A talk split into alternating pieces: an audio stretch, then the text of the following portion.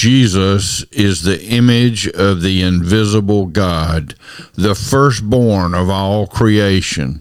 For by him all things were created in heaven and on earth, visible and invisible, whether thrones or dominions or rulers or authorities. All things were created through him and for him. Amen. Colossians chapter 1, verses 15 through 16.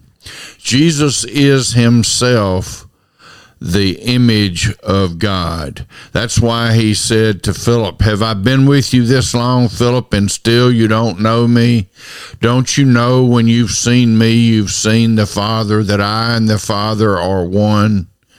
So God is spirit, but he reveals himself to us through the image of Jesus Christ. And the image of Jesus Christ is not at all about his physical appearance, but it's about who he is. He is God. He is the image of the invisible God. By him, in the beginning was the Word, and the Word was with God, and the Word was God. Through him all things were made. Without him nothing was made that has been made. John chapter 1, verses 1 through 3. And here today in Colossians 1 and 16, it says, By him all things were created, things in heaven and on earth. The things we see and the things we can't see thrones or dominions or rulers, all things were created, listen to this, through him and for him.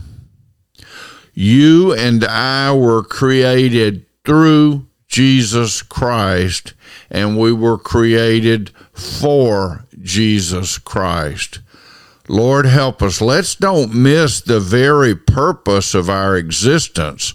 We're created for God and by God, and we need to live our lives in light of that. Lord, have mercy. Help me because I fall so woefully short of this, as we all do.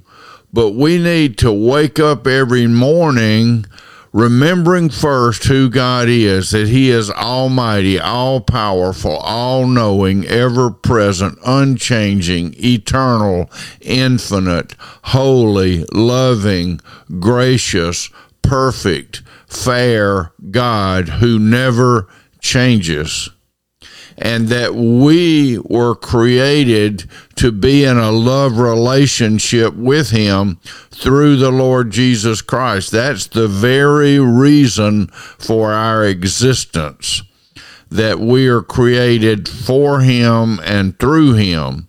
For him to serve him, to love him, to declare his praises by our lives and by our words and by all that we are and all that we have.